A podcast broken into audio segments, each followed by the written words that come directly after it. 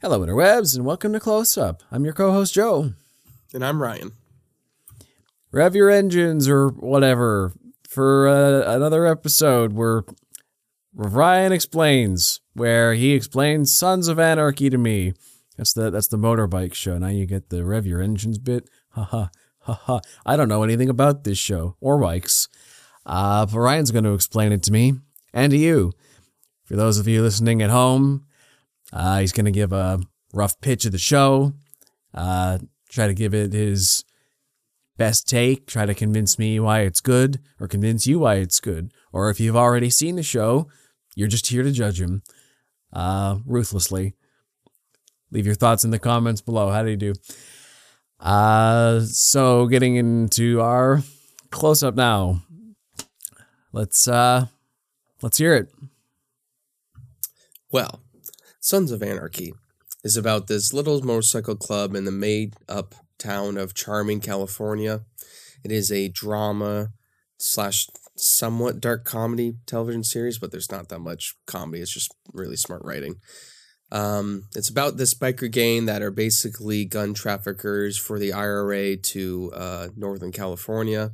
They deal in uh, weapons to different gang members or um, different motorcycle groups. Um, motorcycle clubs is really the name, but and MC is the short form, so I'll use MC throughout.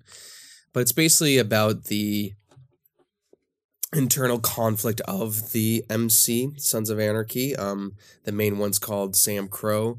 That's Sons of Anarchy Motorcycle Club Redwood Original. Um, and it stars Charlie Hunnam, Katey Sagal, and uh, Ron Perlman.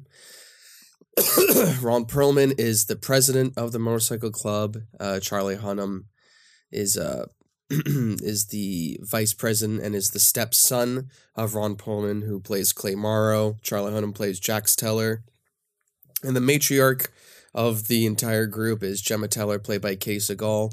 She's not really a part of the club, but she's more so a part of the sort of social gathering of the motorcycle club.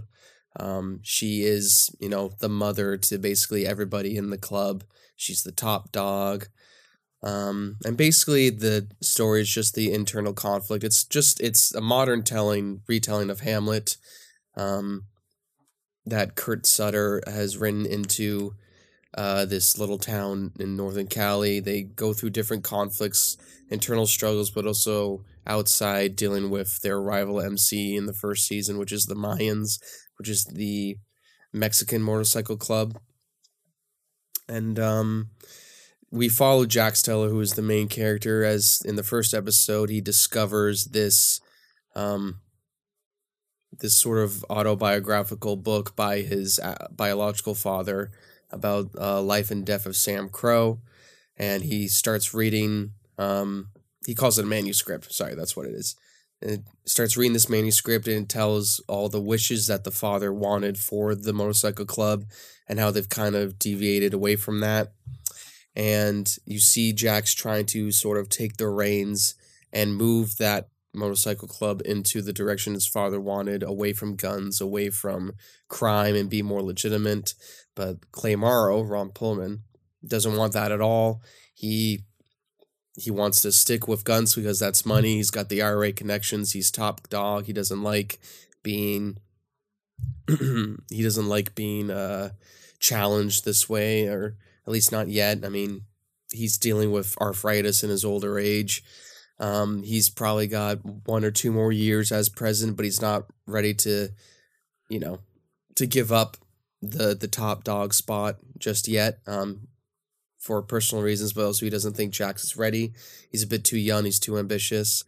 Um, but more of the internal conflict stuff besides those two is um, Tara Knowles comes back into town. Jax's old high school sweetheart. She's a nurse, and um, you see them kind of regaining their uh, chemistry and their relationship back. Um, but things get complicated because Jax has a wife named Wendy or ex wife who is pregnant, but she's also a drug addict. So that caused a premature um, birth, and the baby is really small. It's very tiny. Um, he's stuck in sort of this coffin like thing to help breathe in, uh, help him breathe oxygen. It's pretty traumatic for first episode. Uh, Iron lung kind of thing. Yeah, iron lung kind of thing. Yep. And um, the ex-wife is played brilliantly by Drea De Matteo of uh, good um, Sopranos. Sopranos fame. And uh, so there's that little love triangle as well throughout the first season and throughout the whole show. Then you also have Ryan Hurst come in, open Opie Winston, who is Jax Teller's best friend. He just went, came back from jail after doing a stint for five years after um, doing something for the club, but he got caught. So now he has conflict if he wants to stay in the club or not. And his wife is trying to get him out of it while Jax is telling him to stay because it's something they've dreamed about since they were kids. And the show went on for about seven seasons, and with each new season, there's almost a new conflict each time. It's there is very much a sort of villain each season, like a new one each season, but there is there is overarching villains as well. There's some villains that stay for like three seasons. There's some that stay only two. Some only stay for one. Um, but really, the main conflict most of the time is between Jax and Clay, and it's just great television drama. It's well written. Um, there's and the conflicts between the actual physical conflicts between the MCs and the rival gangs. Like there's the One Niners, which is a predominantly uh, predominantly black group. There's the Mayans MC, uh, the Mexicans. There's neo-Nazi groups that they fight against as well. Basically, to sort of try their and they try to fight off these gangs mostly to keep drugs away from Charming. They don't like drugs being dealt in Charming, and that's what the neo Nazi group tries to do because that's how they make money. But Clay doesn't like that because he thinks uh, drugs is bad um, for the town, which is ironic because he's selling like very high powerful weapons to different gang members as well. Um, so yeah, that's basically it. Uh, there's so many great actors on the show. There's Theo Rossi, um, Mark Boone Jr., Tommy Flanagan. Uh, I've already named a few before. Um, then there's Jimmy Smits comes in later on and sort of plays a new father figure role to Jax Teller. Um, he plays Nero. Excuse me, he plays Nero Padilla. Um, T- Tyler uh, Taylor, excuse me, Taylor Sheridan, who very famously has made Yellowstone and so many other projects over on Paramount.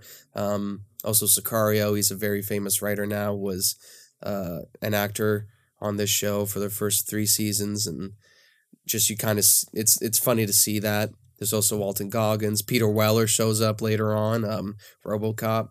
So it's just a great drama show that's pretty grounded in reality, as grounded as you can, with an MC group running this small town of Charming.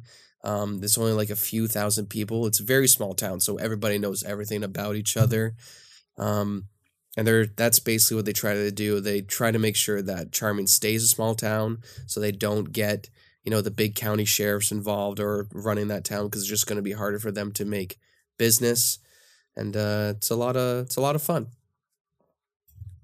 Okay.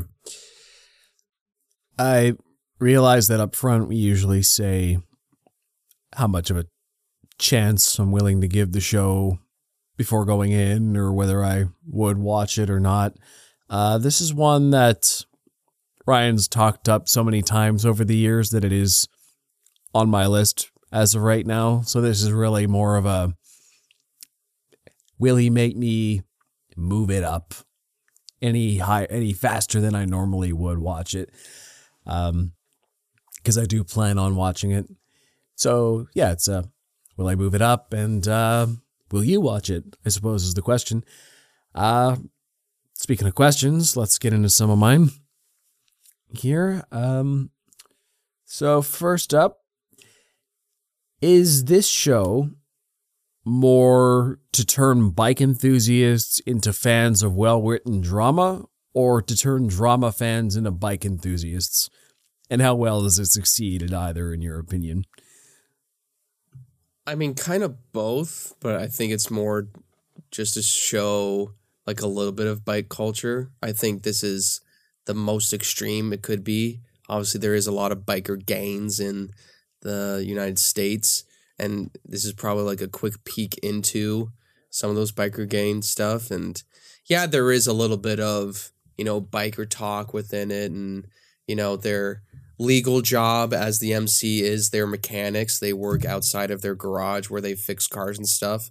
But there's not a lot of like I wouldn't say I'm a bike expert now because I watch Sons of Anarchy. Like I don't I still don't know anything, but there is a little bit of like hints of bike culture in there just to get people who love bikes into the show. And um but also there's like the drama aspect as well where it lets them stay like keeps them staying watching. And then the opposite as well, like you're going in to watch this amazing show and then I came out of it and was like, hmm, I want to get my motorcycle license because I think it'd be really cool. I've been repeatedly told I'm not allowed to. Uh, but other than that, Who's telling it's you? it's uh, my family. Uh, my my my grandma has physically threatened me. If I get my motorcycle license, I will not be allowed to do it, and I listen. Um, but other than that, yeah, it's it's basically sort of like they intermingle really well, but it's more so focused on the overall plot than the actual motorcycle culture there. I want to say. It, I mean, like you're you're there. It's the setting of the show, but it's not like in every sentence there's like a someone mentions a bike or an engine. Yeah, it's it's just part of their culture, and you're just you enjoy every minute of it. I see. You answered a little bit of this next question in your last answer here.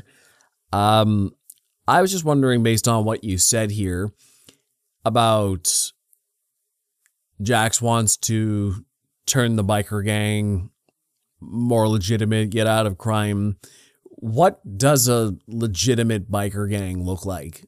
What's a motorcycle club do? But what what would a if Well, if crime's not yeah. their method of operation? What what would a, a fully legal motorcycle club look like? So there's different ways that they try to go more legitimate. Jax does start. It's pretty fun. There, there is a bit of sexual content in this show.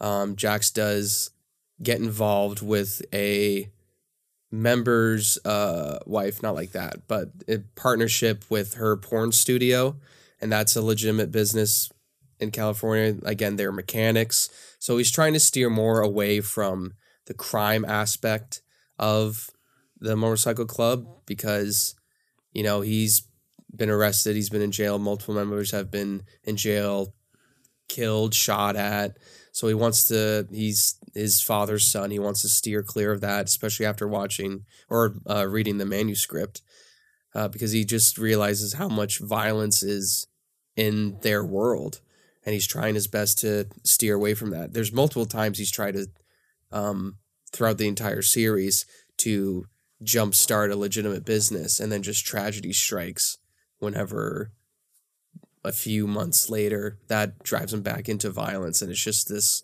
cycle of violence and vengeance that he finds himself in that he can't get out of where he'll try to start something and then he will do something or uh, a, another character will do something that involuntarily brings down that business that he tries to start up so it's just a, an awful cycle of violence and vengeance. But that's basically what they he's trying to do is just to get him more legitimate businesses.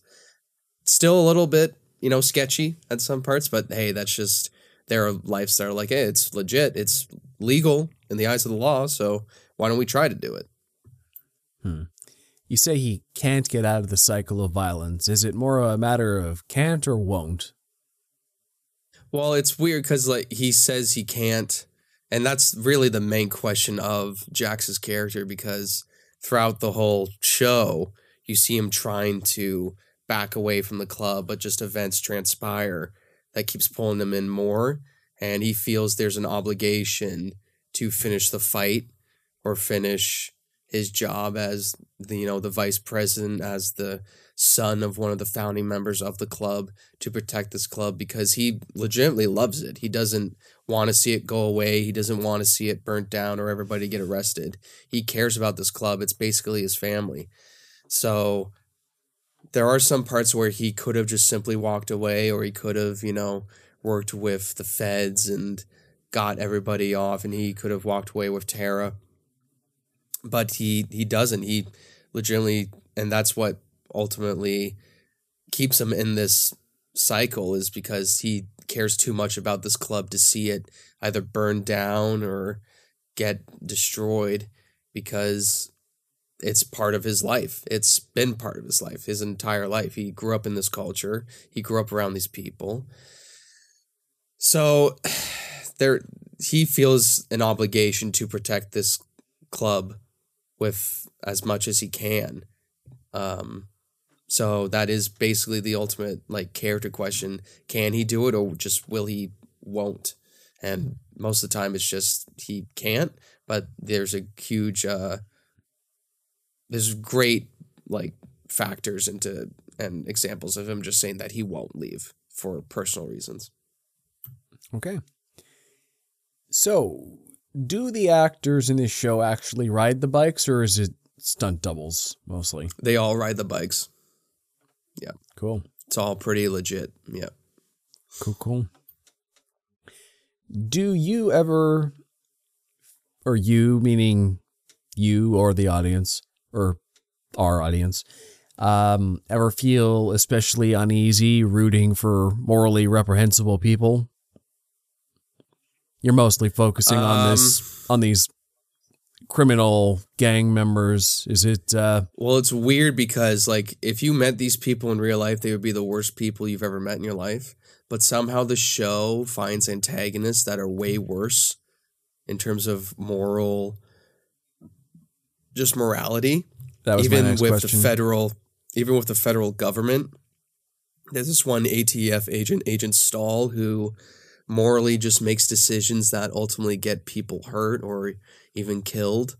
And it just makes you hate that person and makes you hate that government even more so. Um, and then later on, when you when there are other federal agencies trying to get SAMCRO and trying to, you know, get them for you know selling guns and doing illegal things, they have these like certain characters that are um, willing to go dirty in order to catch them, and the way they do it is is doesn't sit right with you because you've stuck with these characters.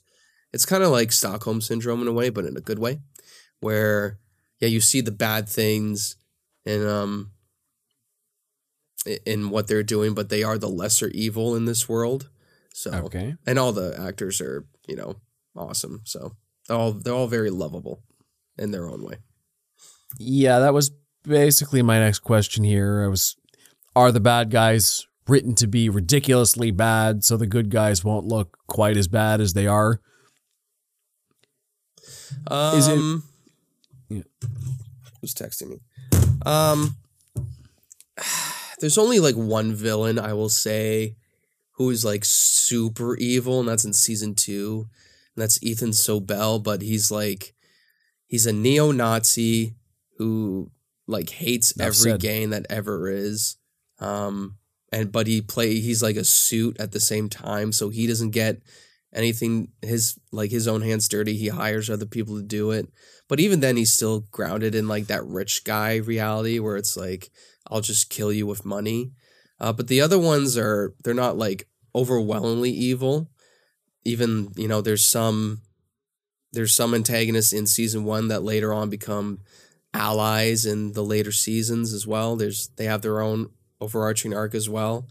So there's not very much like a super villain like ha ha ha laughing at people. Um there's like one character that goes after Tara in season 1, but that's just because he's legitimately a stalker and they're just playing up that stalker aspect, but yeah, I wouldn't say there's like a villain that's overwhelmingly written just to be evil um, besides Ethan Zobelle, but that's just because I don't think you can find any light in neo Nazis, but you know, that's just my opinion. Um, yeah, there's there's just it's a lot of it's a lot of these guys are the people they go up against are smart, violent, but try to put on this facade of that they're like because everybody thinks they're the good guys. Everybody thinks they're smarter than everybody else, and it's just a huge game of chess and finding out who is actually playing chess and are the other people just playing checkers. All right. So, who is, in your opinion, the best all around performer on the series? Oh, that's so tough. That's so tough. There's so many great characters. Um, Or the show probably has some of the or both. best. This uh, show probably has some of the best side characters. I mean, Ryan Hurst Opie is really awesome. Um, Kim Coates as Tig is the best. Mark Boone as uh, Mark Boone Jr. as Bobby is awesome. I would have to say best performance has to probably be Katey Sagal as Gemma Teller. She's just probably the best written female character that I've seen. She's kind of the same as um uh, she's like an earlier version of Beth from Yellowstone where she takes no shit. She'll call it like it is. She has some of the best disses ever on any show whatsoever. I mean, she's played brilliantly by Katey Sagal. She's probably the best female performer on in television I've seen in a while. She steals every scene she's in. I mean, and it's like that's tough to say. Like she's beaten out Charlie Hunnam and Ron, Ron Perlman for me, who is arguably the two main characters. And, and like she's she's amazing, and just the way she's able to control Jax's emotions and sort of manipulate Clay into her way of thinking because it was her original husband who started the club with Clay, and then there's a whole mystery of well, how did Gemma get with Clay and how did the father died? And it was the way her mind works. She's able to she is able to manipulate people to get her way a lot and her beef with Tara is um who is Jax's uh, high school sweetheart is fun as well because she's almost trying to be not trying to but almost is on the come up of also being the new uh, queen of the MC and she still holds grudges because it's his baby boy. And she's very she's very mommy dearest in that sort of way. She's she can't let go of grudges but she's she's got the best lines. She's got the best scenes probably because her husband is the writer of the show Kurt Sutter but uh um yeah Katey Sagal by far is the most fun to watch All right. And going off of that, what is the what what do the um this motorcycle club generally think about women? Are they are women allowed in the club? Is it is it a boys club or is it mostly like her just because she's it's very much she's really, she's good club. at playing the manipulation game and she kind of Yeah. married into the family? Well, it's very much a boys' club. Girls are treated as um sort of not people. like uh just surrounding in the club, they hire a lot of I'm going to assume sex workers or people just there to hook up with members of the club. It's just that whole vibe of um that area. Um but Gemma is treated with more respect. If you're with one of the club members, like if you're a girlfriend or or a wife, um, then you're treated like with respect. But if you're just like a single person around there, then basically they're up for grabs. It's very much a, you know, not a great uh, environment for young women to be in. Um, but yeah, that's pretty much the vibe of it. There's no female members uh, ever. They're like nobody's putting on a a cut, which is basically just like a leather vest or jacket with you know the Sons of Anarchy emblem on the back. Um, but yeah, if you're attached to a certain member of the club, like Tara is to Jax or Kate, um, Gemma is to um, Clay, then you're pretty much treated with respect. Especially if it's Gemma, who is the queen of of the whole group. Because if you piss off the president's wife, then you're probably going to get shot in the head. So Makes sense. Makes sense. Do the Sons of Anarchy really believe in anarchy, or is it just a cool name? Is that an Um, ideal for them, or just kind of is like rebellious. there's sometimes in like the clubhouse and in their office Mhm. they have like they have different memorabilia of anarchy um like symbolism but they're they're not like for going down the street and i mean they do like yeah, they they they're not like doing anarchist things every day, but if they need to shoot up a store or if they need to, you know, shoot up another clubhouse or steal something, then they're all doing it in the name of anarchy. So it is an ideal of theirs and I think the name just stuck. So Well, I suppose if they have a leader per se, they're not exactly anarchists. But what's the command structure of uh, these motorcycle clubs look like? Do they just have one leader who everybody reports to, or do they have lieutenants, uh, seconds in command, anything like that? So a- for I'll try to keep it simple and then it gets a little complicated. So for one club, there is uh, the president, there is a vice president, and then there is a sergeant at arms. So basically, the president he has the gavel, right? Everybody's yearning for the gavel. Um, it's absolute power. He calls in meetings, and at the end of the meeting, he'll, you know, hit the gavel on the table. Um, the vice president is basically also there to just kind of be the left hand, uh, the right hand man, but sits on the left side of the table with with the president, and is basically the number one trusted person in that group for the president. But the sergeant at arms is the guy that the president can go to. He, he sits on the right of the president. That's the right hand man. He's the one he can go to if he needs something done. If it's you know, if it's um, killing somebody, if it's stealing something, if it's teaching a lesson, he's the guy he goes to, trusts the most. And then usually the rest of the table is just filled with um, there's there's other than that, it's just other members of the group. There's different titles you can get, but it's not like a ranking thing.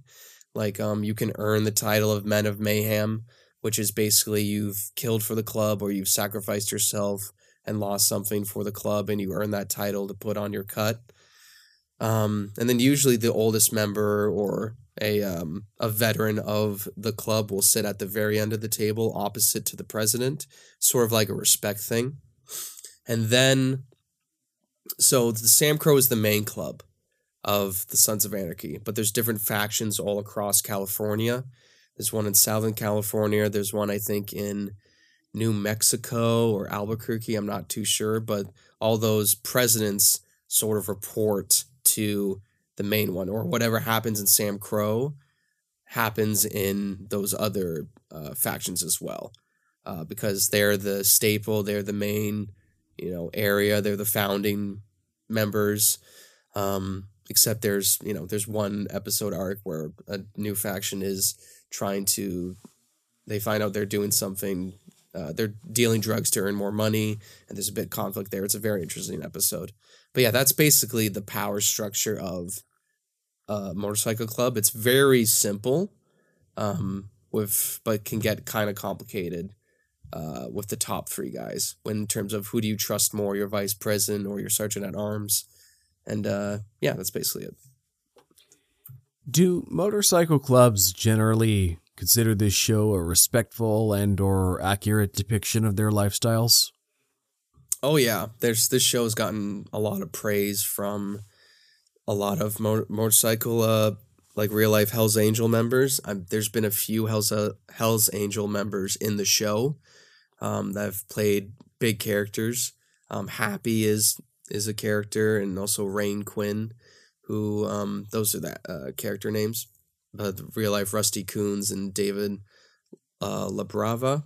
They apparently were in the Hell's Angels, and it gets a lot of love from those communities. So I assume they're mostly accurate, but of course it's a drama, so there's going to be some dramatization. Like I'm pretty sure they're not getting a shootout every other week, No, but uh, no, it's uh, it's pretty cool though.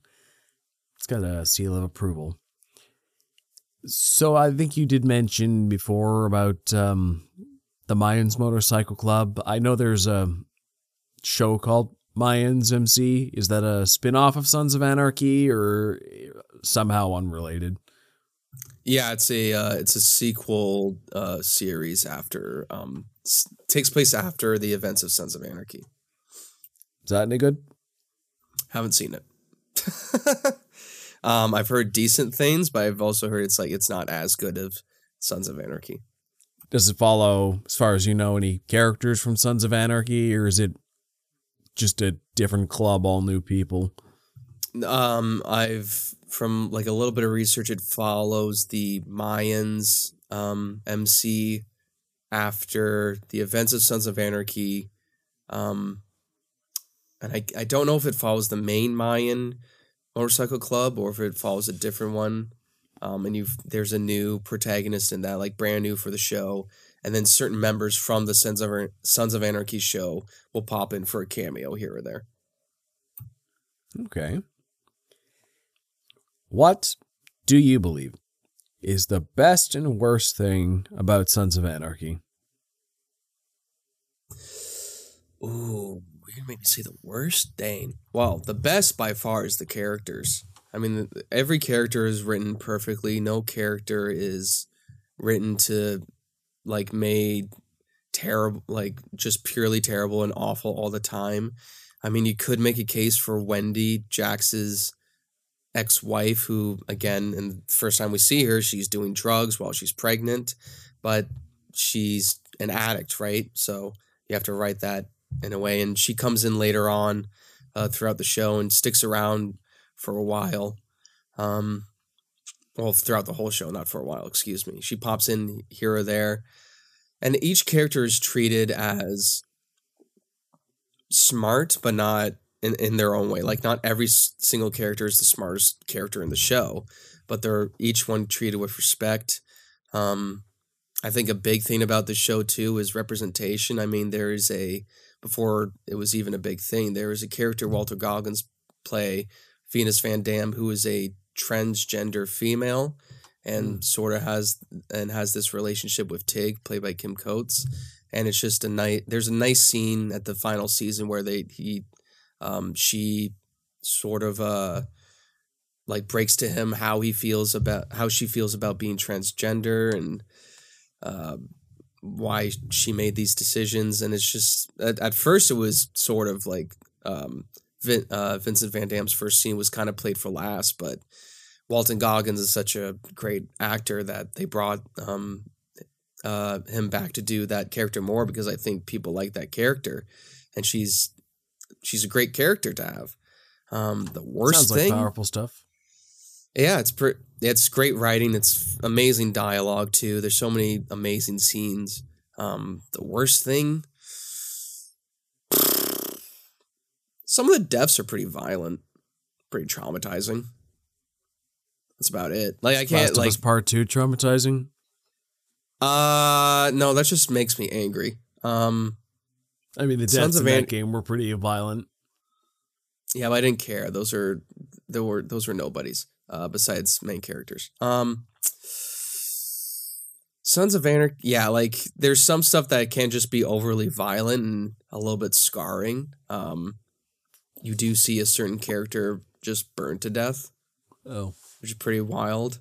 You see a very beloved character get beaten to death. Yeah, just it's can be a very violent show at times, which is not for everybody. Um, sort of on par with Game of Thrones, but also not at the same time. Um, that's really it. I can't think of anything really negative about it besides besides one that's like a spoiler. But other than that, like there's like a certain character shift that makes you like, why the fuck are you doing this? But also you have to kind of look at it from their perspective. So other than that, nothing too negative. all right. That's that's pretty good praise there. Um, I'm pretty interested in the fact that you said it's a a motorcycle club retelling of Hamlet. Just that idea is intriguing to me.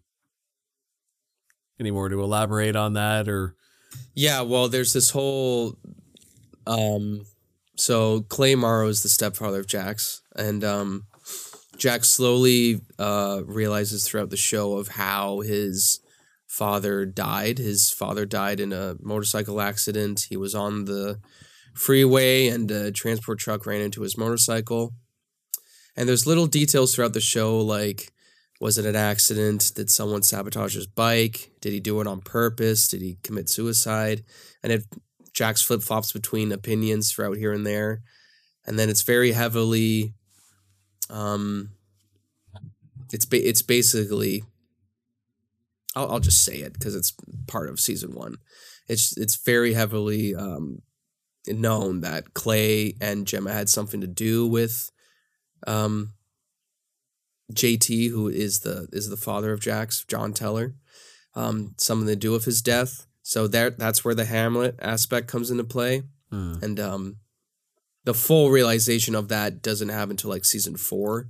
But the rivalry between Jax and Clay really starts to it starts to ramp up from like episode one when he finds JT's manuscript because it tells it's sort of showing what he wanted the MC to be, where Clay just wanted it to stick with the violence, stick with the IRA, stick with the gun running because that's where all the money's coming from. That's all he's known.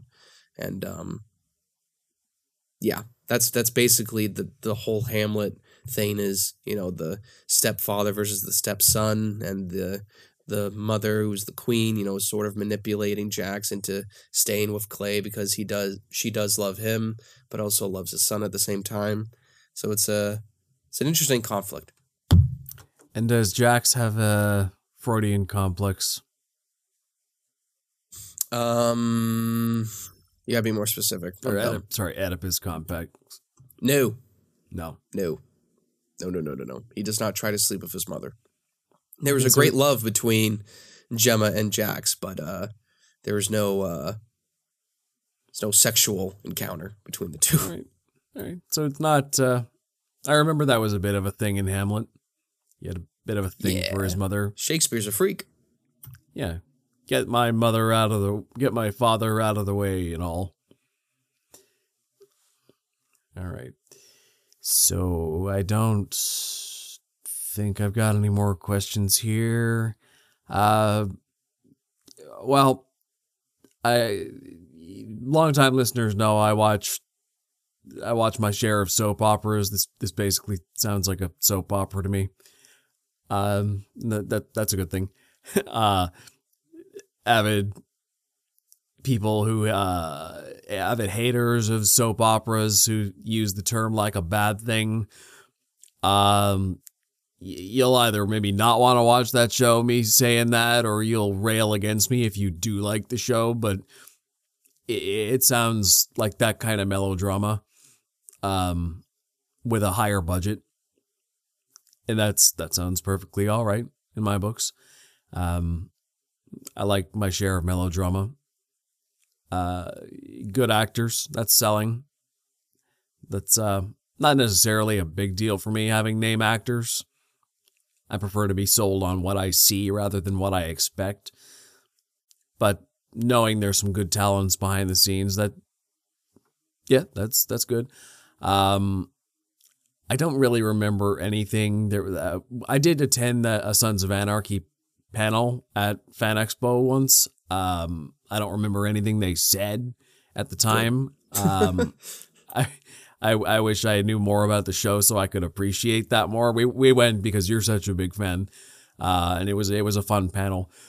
But I liked all the guys on stage, so I having seen them live, I have a little bit of a connection. Um, yeah. Uh, let's see. What else did you say here? I kind of like the idea that the town's so small they don't even have county sheriffs in in the place. They Yeah, they have Are trying own. to keep the- um, they're trying to keep off their the radar. sheriff department. hmm Yeah, that's a pretty cool angle. Um, they don't want to be known enough for police to find them.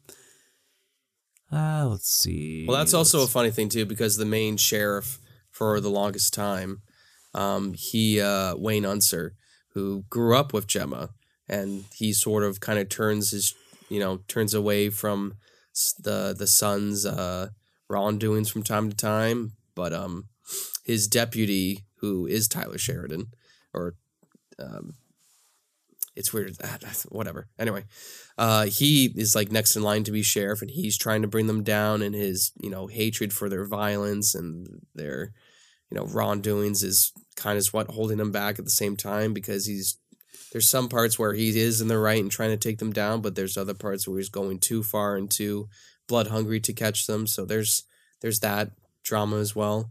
Um, and then but then you see Wayne uh, Unser, who is the sheriff. Who like he's old, he's you know dying of cancer, and he he's in basically in love with Gemma, trying to protect her at all costs, and has this connection to the sons. He feels like is his second family. At the same time, it's basically his only family that he knows, and throughout the show you see his conflict of you know protecting sons and then honoring the badge that he swore upon you know years ago so there's that aspect as well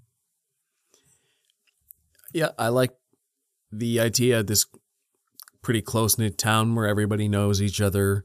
Uh, they're all keeping each other's secrets or waiting to exploit them. Where everyone's got their own ambitions and maybe you're competing against each other. Um, I- like you said, a lot of the conflict is internal with the biker gang. It's not a more obvious story of okay, a rival biker gang in town and we gotta defeat them. And even though that's a big part of it, you seem to insinuate that the main idea is between Jax and Clay. So I, I like that the problem is more internal. That sounds more in, immediately interesting to me than just another, okay, we're going to beat our rivals gangster kind of story. So, yeah, um, I, I like the sound of it, for sure. Um, it's, I don't think it's going way higher on my list, but I think it's it's not it's gone up a few notches. I think based on your description here, uh, I'll probably get to it sooner. yay Um, and of course, when I do finally get through the whole thing, we will do an episode on it, definitely. And uh, give you a full spoiler discussion of everything Ryan's been dying to tell me today and for a couple years, probably. Anyway, uh, yeah so that's it's a fun our show there's also like fun little facts i like about the show as well just to draw the time here or the reason why this club is formed is because they all fought and or the main uh, like original nine some of the the veterans of the group like the founding members they have the patch original nine nine founding members. Jt it clay wears it. Um opie's dad piney winston wears it as well. They all fought in vietnam together along with some people from ireland. So there's another faction in ireland all the way uh, across the river it's just a saying it's not an actual river.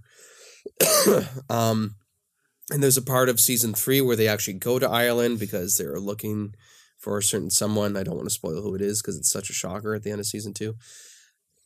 Excuse me christ. Um and basically that's where the whole ira thing comes along and why they're you know running guns for the ira they're the um that's where the connection comes from so there's that Hmm. little fact and also um the fun thing they do at the end of each episode and i don't know they, these guys aren't the originators of it but i think they're the best at it is that they do they do a lot of covers of original songs and put them at the end of their episodes kind of Oh, like yeah.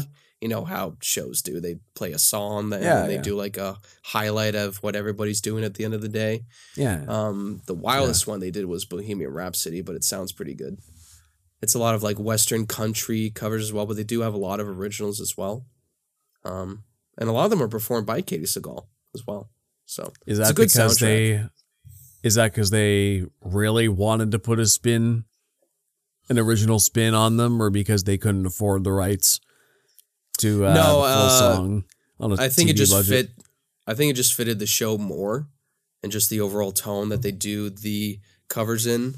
Um, I mean, they do a cover of uh, "House of the Rising Sun" at the end of season four, and their take on that song just fit. It doesn't change too much, but just fits more within the sort of Wild West theme of you know California and the gain life of it, and so it's more so not of like a rights issue, but more of just like what if we made it into our style, and I'd say it works um like nine out of ten times. I don't think I've heard a song that I thought it was weird getting past Bohemian Rhapsody. I'm not gonna lie, because Queen's one of my favorite bands. I'm like, hmm, this is interesting, but Yeah. it's still a decent song.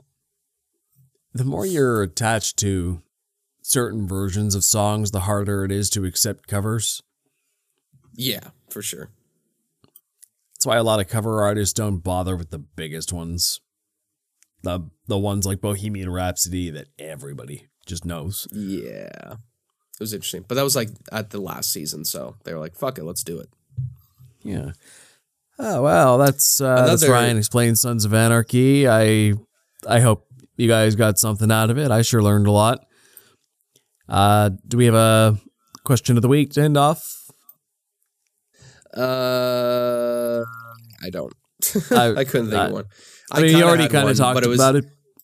I kind of one, but it was a joke one. It was like, how disrespectful is the new Justice League game in terms of the whole Arkham universe? That was on a scale of one to ten. I haven't played it, but based on the news I've heard, pretty disrespectful. I'm Yeah, not going to not great. spoil it for anybody, but um, yeah, I think that Well, maybe the internet already has, so Yeah, I think it merits a general discussion maybe here on uh, disrespect and legacy characters. Um, I think you can basically do anything you want in a story, and that should be okay if it's executed well enough, believably enough, based on the characters as we know them when you're just writing things to happen because some writer came up with an idea and they really got to force it, that's when you start running into problems as an audience member. You have to believe a scenario can play out even in a fantastical world like DC Comics or Suicide Squad kills the Justice League. Okay, that whole just the setup for all of this is bonkers to start, but you got to believe how they do it, or and Yeah. why. Even more importantly, it's um the way they did it is also the the main problem here. Um, it's just so nonchalantly, some of them even being mocked before their deaths as well. Um, which as a uh, as a fan of some of these characters, most of them rubs me the wrong way, especially what I've heard about Captain Boomerang, because in my mind, you know, like in that case, I've always known the Flash and his and the Rogues to have a, a bit of a mutual respect. Yeah, they're he's the hero, they're criminals, but they live by a code of honor, and they respect each other and kind of have this sometimes playful relationship, even of a yeah, you're the hero, we're the villains, we're gonna do what we're gonna do, but you know, we're gonna try to avoid you, we're gonna mess you up at every opportunity, but at the end of the day, we're kind of just doing our things here, and we we both acknowledge that, and that's how the relationships usually played out. Uh, I've heard it's more aggressive and and just what just disrespectful is the word that keeps getting thrown out, but yeah, sounds like they wrote out of character decisions just to push the agenda they were going towards, which was, hey, wouldn't it be cool if, but we're not going to give you a good reason why or how. yeah, it's like I do agree. You're like I get you're a writer. You're allowed to write anything you want, but when you're saying that your story comes from a pre-existing universe where it's already like set its own ground rules and what is possible or not, and like when you say Arkham Bat, like this is the Arkham verse and the Arkham Batman that you're portraying in this is far less powerful than he was in the Arkham games with lesser gadgets or lesser skill. Like in those Arkham games, Batman has fought the Joker multiple times. Joker on Titan formula, Bane, Killer Croc, Deathstroke. He's shot Deadshot. Or no, sorry, not shot Deadshot, but he's fought Deadshot before, who's a different character model because they recently in the new 52 they switched Floyd or they switched Deadshot's race and made him Oh. look more like Will Smith or something. Because Okay. Deadshot used to be this white guy, but the writer's like, no, that was a fake. So we're now supposed to believe when playing those Arkham games now that that Floyd that Deadshot is a fake Deadshot now, I see. which is just retconning and is just kind of pissing on writers of the past. So there's is it there's the that same stuff when universe or is it not? Just keep be consistent.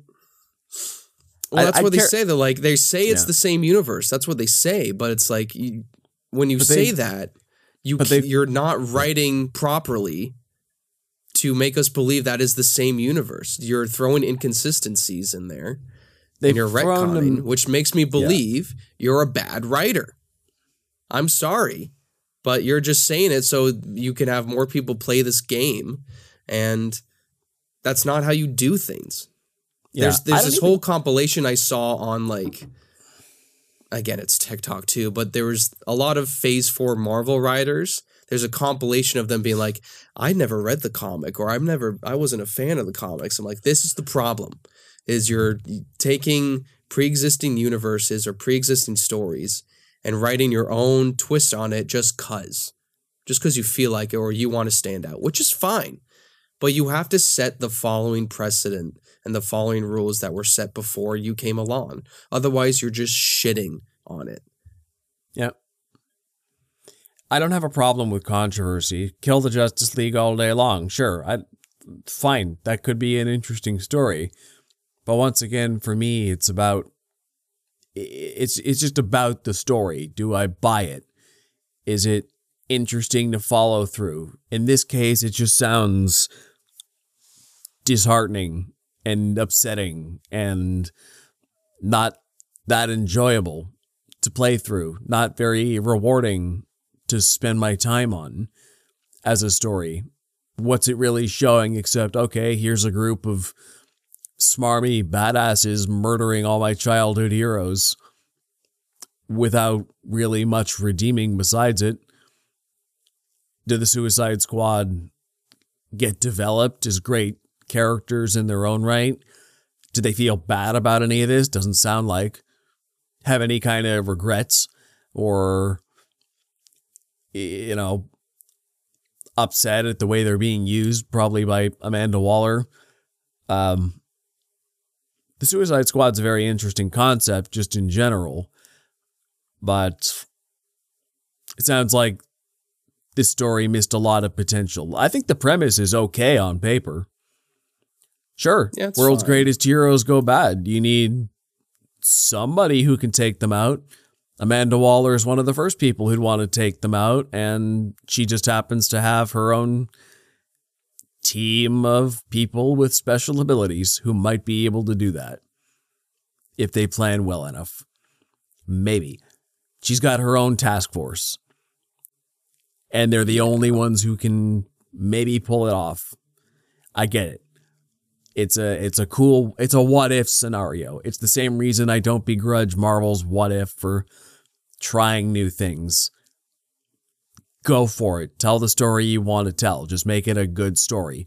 There are certain universal components in every story that I can say yeah, that was that was well done or that wasn't. I don't care what you do though. Can you convince me? That's all. Yeah.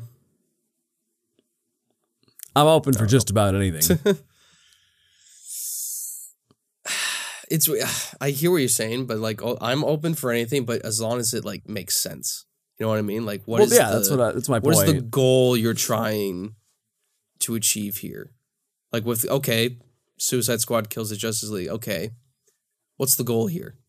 What's the goal to be like we just want to make this fun game that's about the Suicide Squad? And what it be a funny what if?